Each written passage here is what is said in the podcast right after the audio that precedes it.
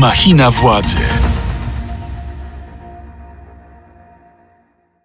Błażej Makarewicz, Radio ZPL. Witam serdecznie w kolejnym odcinku podcastu Machina Władzy, w którym wraz z naszymi gośćmi staramy się zgłębiać meandry świata polityki. A dziś o machinie władzy na lewicy porozmawiamy z posłanką Joanną Senyszyn. Dzień dobry. Dzień dobry. Posłanką klubu Lewicy, ale zdaje się aktualnie bezpartyjną. Nie, absolutnie nie. Y, Wszystkie działania y, wobec mnie y, są nielegalne w tej chwili, dlatego że y, nie mam, wbrew temu, co się wydaje przewodniczącemu Czarzastemu, y, żadnego wyroku Pomorskiego Sądu Partyjnego, ponieważ rzeczywiście odbyła się rozprawa, ale nie przegłosowano wyroku. W sobotę odbędzie się wielki kongres e, zjednoczeniowy lewicy, podczas którego dojdzie do ostatecznego połączenia SLD i wiosny i wyboru nowych władz partii. Warto dodać, że kongres odbywa się w atmosferze sporego konfliktu między Włodzimierzem Czarzastym a grupą polityków, która nie akceptuje jego przywództwa. Pani się wybiera na kongres?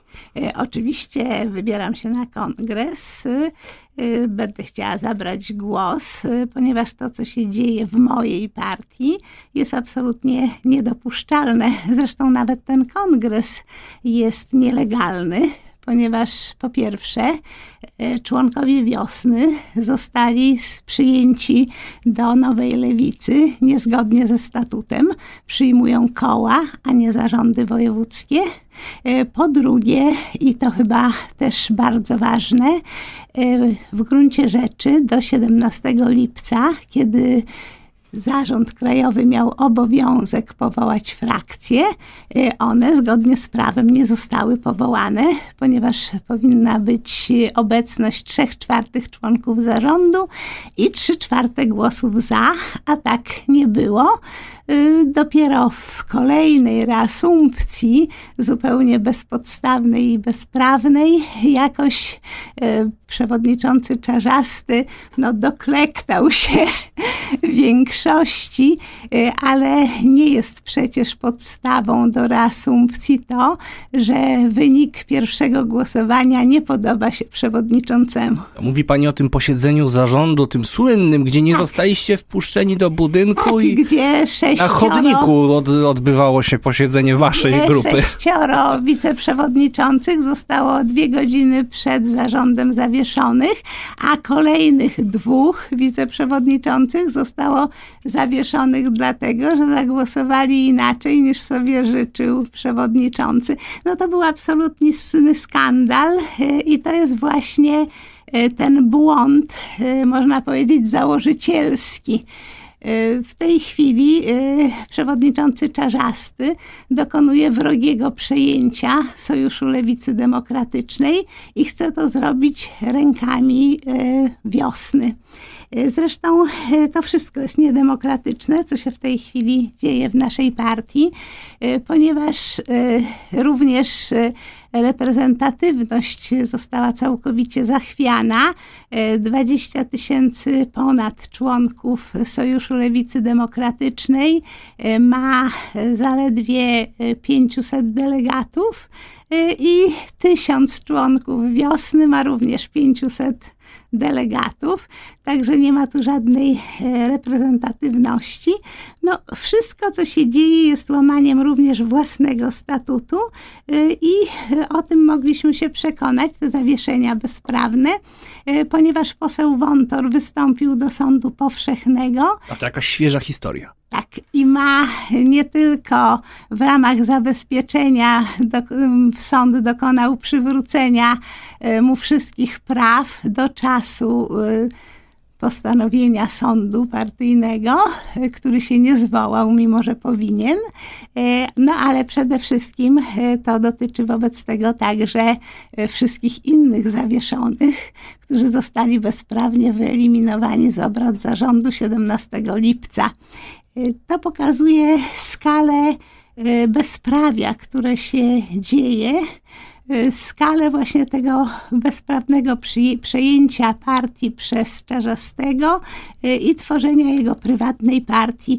Y, Również y, mamy poważne bardzo zastrzeżenia do statutu, dlatego właśnie miała być zwołana jeszcze druga druga część konwencji we wrześniu.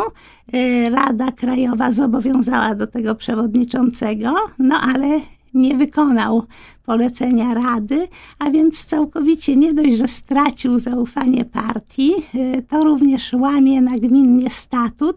Najwidoczniej już tak się przyzwyczaił, że y, PiS łamie y, konstytucję, że uważa, że jemu również bezkarnie będzie uchodzić łamanie statutu. No na szczęście są jeszcze w Polsce sądy. To sprecyzujmy, o co dokładnie chodzi. Pani nie podoba się w ogóle idea połączenia z wiosną, czy formuła tego połączenia? Idea bardzo mi się podoba. Najlepszy dowód, y, że y, kiedy tworzyliśmy listy do Sejmu w 2019 roku, y, to bardzo szybko i sprawnie zrobiłam to wspólnie z wiosną i z partią Razem jako liderka listy. Cały czas promowałam zarówno kandydatów wiosny, kandydatów Razem. No, mój wynik ponad 36,5 tysięcy tysięcy głosów e, sprawił, e, że również drugi mandat uzyskaliśmy w okręgu dla posła z wiosny który miał 7 tysięcy głosów. E, a więc ja akurat jestem wielką orędowniczką połączenia, tylko jestem też wielką orędowniczką praworządności, przestrzegania prawa, przestrzegania statutu, demokracji. No a uważam, że demokracja polega na tym, że jeden członek to jest jeden głos. A dlaczego ta grupa... A tutaj właśnie mhm. wiosna dostała, gdyby to porównać do y, spółki, to y, akcje uprzywilejowane y, i w tej chwili, tak jak już mówiłam, następuje wrogie przejęcie Sojuszu Lewicy Demokratycznej, dlaczego, co nie podoba się większości członków. A dlaczego ta grupa, nazwijmy ich umownie puczystów, która wtedy my nie, została... My jesteśmy puczystami, my jesteśmy obrońcami Dobrze, demokracji grupa... i obrońcami Sojuszu Lewicy Demokratycznej przed uzurpatorem. To grupa obrońców demokracji partyjnej, która na początku pamięta pamiętamy mm, y, ten moment, y, kiedy nie, nie zostaliście Państwo wpuszczeni na obrady zarządu, no była liczna w jakimś sensie, a w tej chwili tak bardzo się skurczyła. Y, poseł Tomasz Trela, już nie ma chyba żadnych wątpliwości. Posłanka Karolina Pawliczak, no i wielu, wielu innych znaczy nie mają wątpliwości, to trzeba by ich zapytać, po prostu część y, członków partii, y, ale także tych zawieszonych została w jakiś sposób y, zastraszona. No, pewnie też nastąpiły tutaj jakieś rozmowy, obietnice. No, zeszło do podziemia w tej chwili, bunt zszedł do podziemia, ale to nie znaczy, że nie wypłynie za chwilę, ponieważ tak jak już mówiłam, y, no, trzeba przestrzegać prawa y, i na straży prawa stoją różne instytucje w Polsce. Włodzimierz Czarzasty w Radiu Z odbił piłeczkę i mówił o pani tak. Ja tylko przypomnę, że Senyszyn rekomendowała wyrzucenie z partii Ryszarda Kalisza. Wówczas przecież chodziło o nielojalność Kalisza wobec partii i mówiono, że nie ujdzie ona płazem. Przewodniczący Czarzasty po prostu nie wie, co mówi, nie jest zorientowany. W przypadku Ryszarda Kalisza było tak, że Ryszard Kalisz y, niezgodnie, znaczy sprzecznie ze statutem, który nie pozwala członkom partii angażować się w inne projekty polityczne, zaangażował się mm, w tworzenie Europy Plus i tworzenie konkurencyjnej listy do Parlamentu Europejskiego, konkurencyjnej w stosunku do SLD. Ale nawet wtedy y, Leszek Miller, który był przewodniczącym, nie skorzystał z możliwości zawieszenia y, Kalisza ze względu na nadzwyczajne okoliczności, tylko przedstawiał sprawę na zarządzie.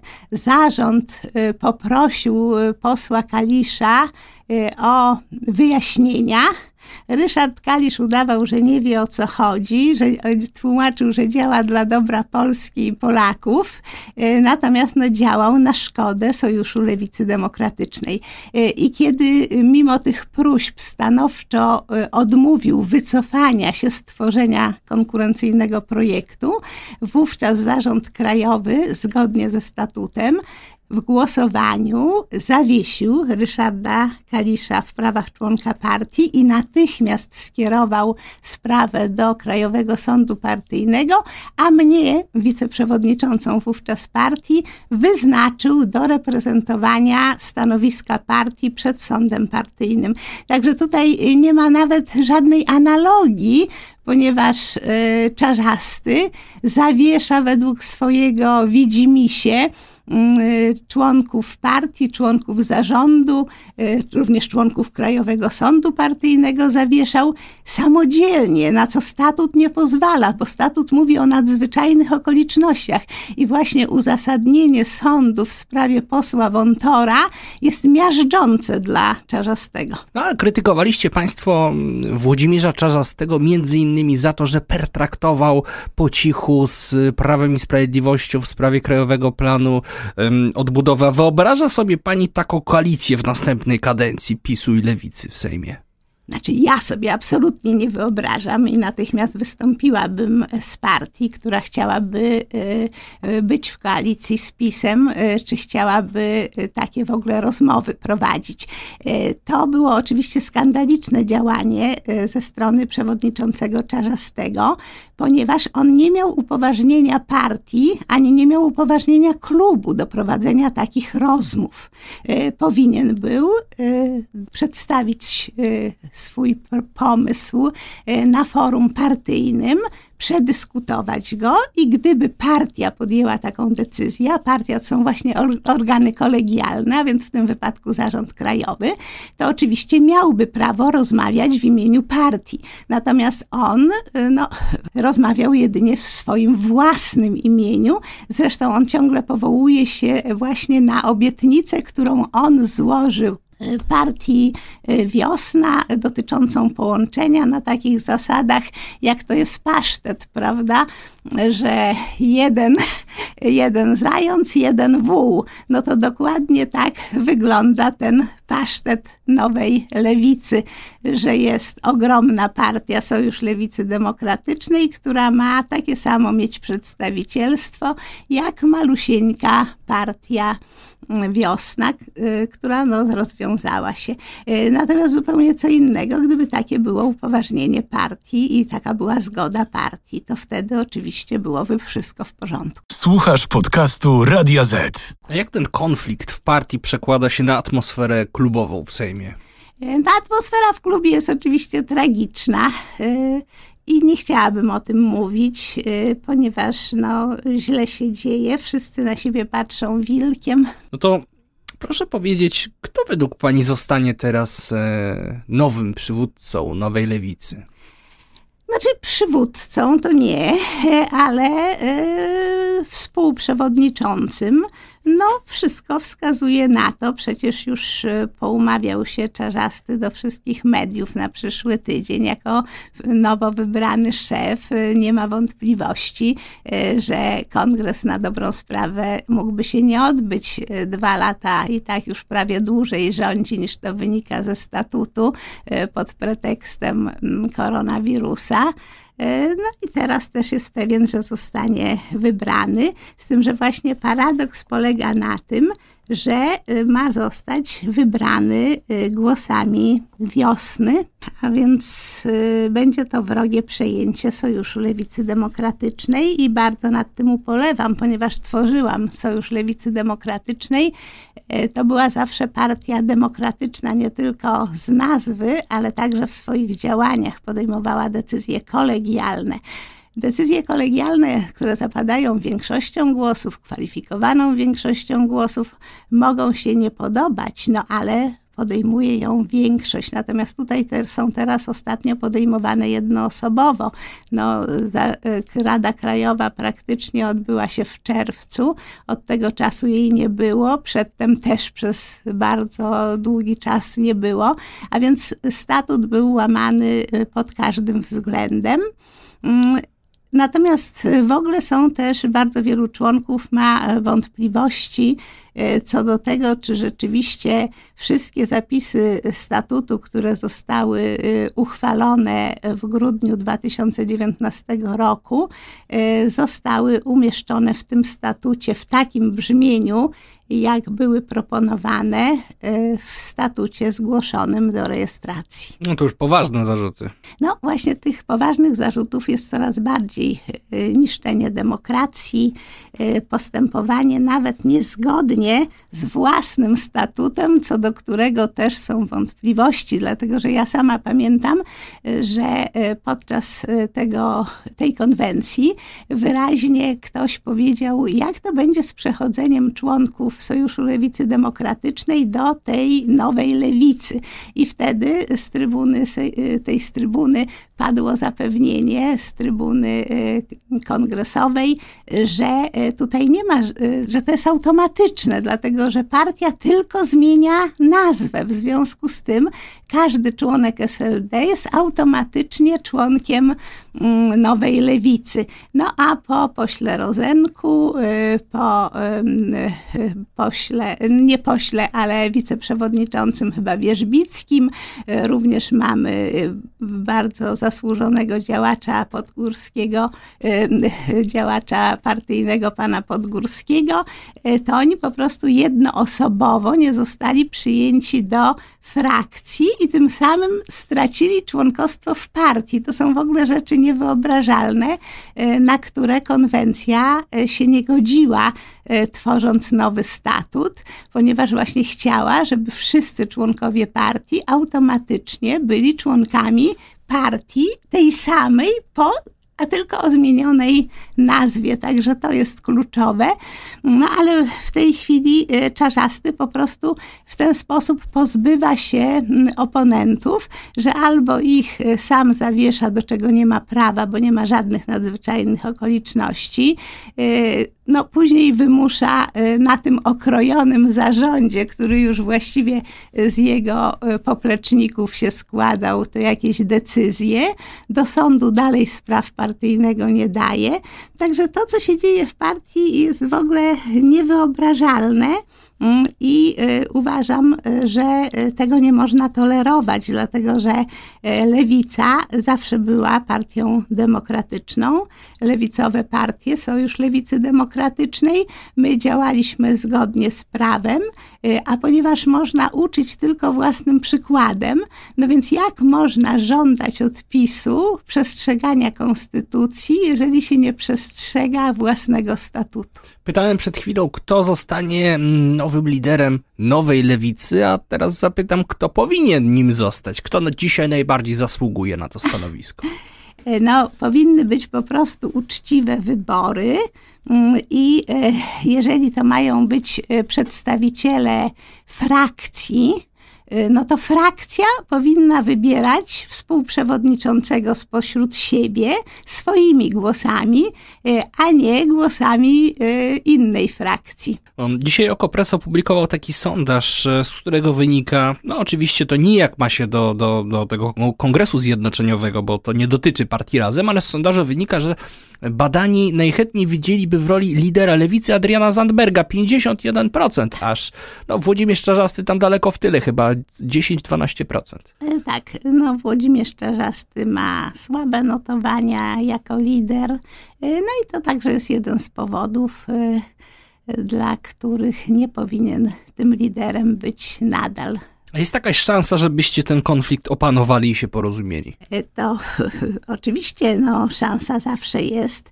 E, tylko to co musiałoby się wydarzyć? No przede wszystkim, e, żeby rozwiązać jakikolwiek konflikt, e, trzeba rozmawiać, a Czarzasty tylko zastrasza, pochukuje. No mieliśmy przykład, jak się zachowywał w stosunku do wicemarszałkini Morawskiej-Staneckiej. To już kończąc ten wątek, pani poseł, dlaczego lewica, która wróciła do Sejmu z niezłym dwucyfrowym wynikiem, dziś ma takie słabe sondaże? No co sprawia, że w dalszym ciągu dla szerszej grupy wyborców jest opcją mało atrakcyjną.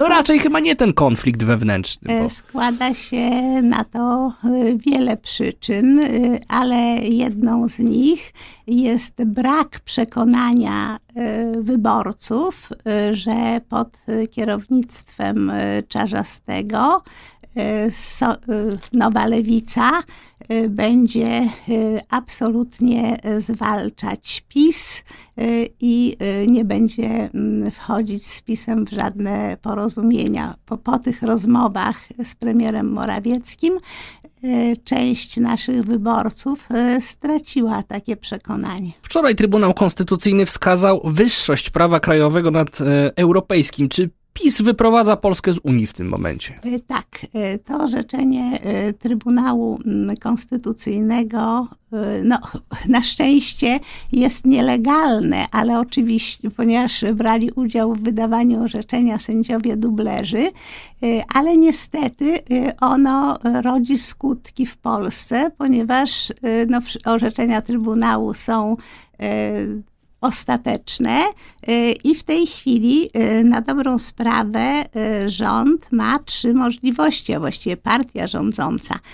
Skoro rzekomo prawo unijne jest sprzeczne z konstytucją, no to trzeba albo zmienić prawo unijne, no ale to jest niemożliwe dla Polska tego nie może zrobić, e, albo zmienić polską konstytucję. W tej chwili to też jest niemożliwe, e, ponieważ nie ma takiej większości. No i trzecie wyjście to wobec tego wyjść z Unii, ponieważ kiedy wstępowaliśmy do Unii, to zgodziliśmy się dobrowolnie że będziemy przestrzegać tych zasadniczych unijnych zasad, będziemy przestrzegać traktatów, traktatu z Maastricht, a e, Przecież e, prezydent Kaczyński również e, podpisał traktat lizboński, który reformował Unię Europejską. Za I co był krytykowany przez część swojego środowiska. Tak, nawet przez część swojego środowiska, ale rozumiał, że obecność w Unii to jest najlepsze, co spotkało Polskę w całej historii e, i że trzeba to pielęgnować. E, także e, jest to orzeczenie bardzo groźne, dlatego że tak, to jest orzeczenie absolutnie nie mające nic wspólnego z badaniem konstytucyjności unijnych zapisów traktatowych natomiast jest to orzeczenie polityczne, ale wydane przez najwyższy organ sądowniczy. E, myślę, że e, Unia Europejska na razie po prostu nie będzie z tego robiła żadnej kwestii. Tutaj są takie absurdalne tłumaczenia, że niektóre państwa, na przykład Niemcy, też orzekają o sprzeczności pewnych zapisów z konstytucją i uważają, że konstytucja ma pierwszeństwo. Ale tam y, te orzeczenia y, Trybunału Niemieckiego nie mają charakteru globalnego. To są konkretne przypadki. Na przykład w 2005 roku chodziło o y, wydawanie na podstawie europejskiego nakazu aresztowania obywatel, no, terrorysty do bodajże Hiszpanii.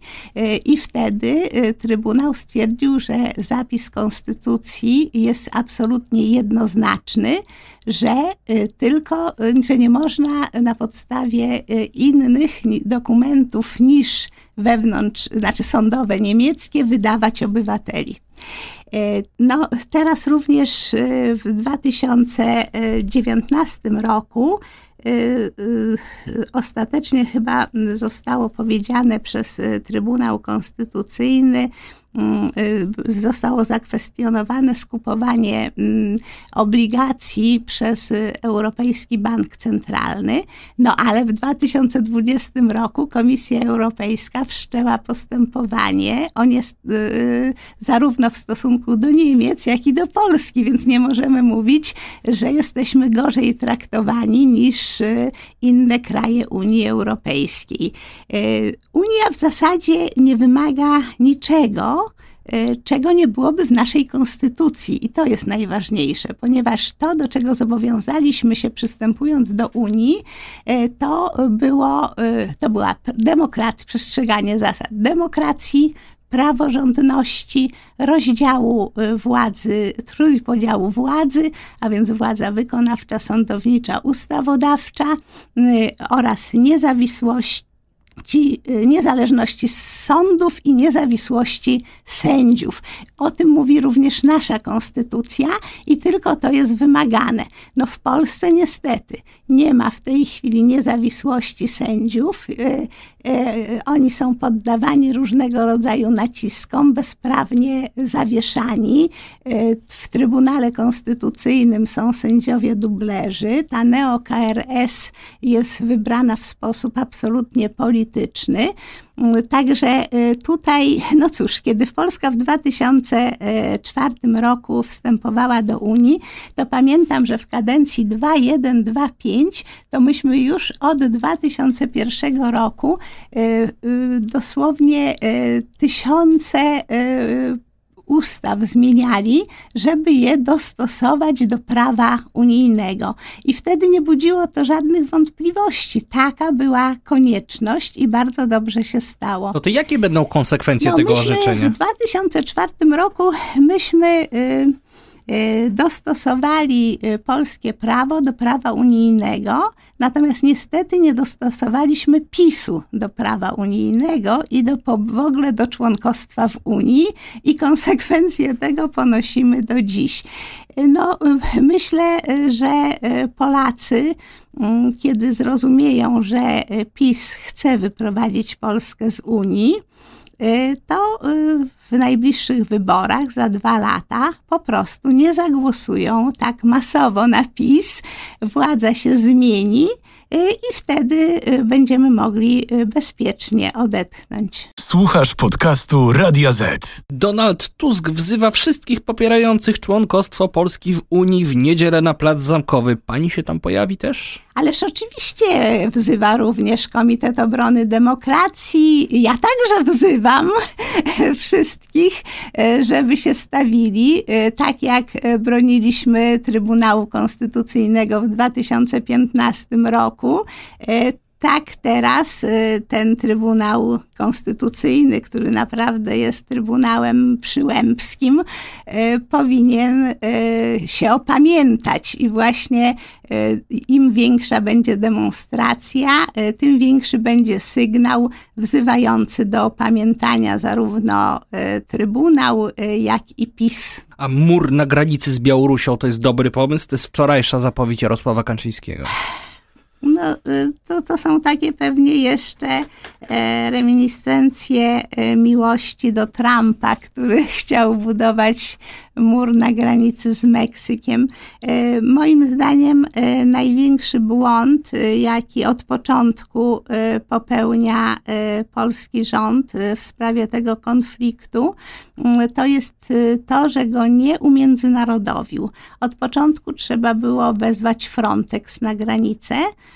ponieważ e, nasza granica z Białorusią jest równocześnie e, granicą Unii Europejskiej i zupełnie inaczej wyglądałaby sytuacja, e, gdyby cały czas Frontex był na granicy.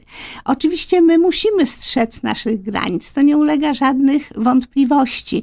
Jeżeli wpuszczalibyśmy wszystkich chętnych, no to nie ma takiej zgody nie tylko Polaków, ale nie ma takiej zgody Unii Europejskiej a więc granica powinna być strzeżona.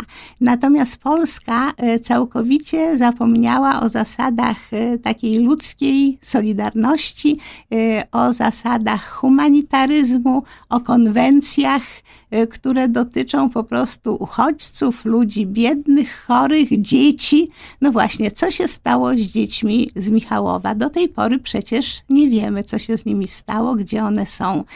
Y, rząd y, wprowadził stan wyjątkowy y, po to, żeby naprawdę nie dopuścić opinii publicznej do wiedzy, co się dzieje na granicy. My mamy w tej chwili z granicy wyrywki owe informacje i to tylko takie, które rząd chce nam przekazać. No a co chce przekazać, to mieliśmy się okazję przekonać podczas tej sławetnej konferencji y, ministra mm, Błaszczaka i Kamińskiego, y, kompromitującej y, konferencji, gdzie przedstawiano uchodźców jako pedofilów, zoofilów, y, y, przestępców, y, podczas gdy jest to absolutną nieprawdą. No ale co się dziwić ministrowi Kamińskiemu, który przecież miał wyrok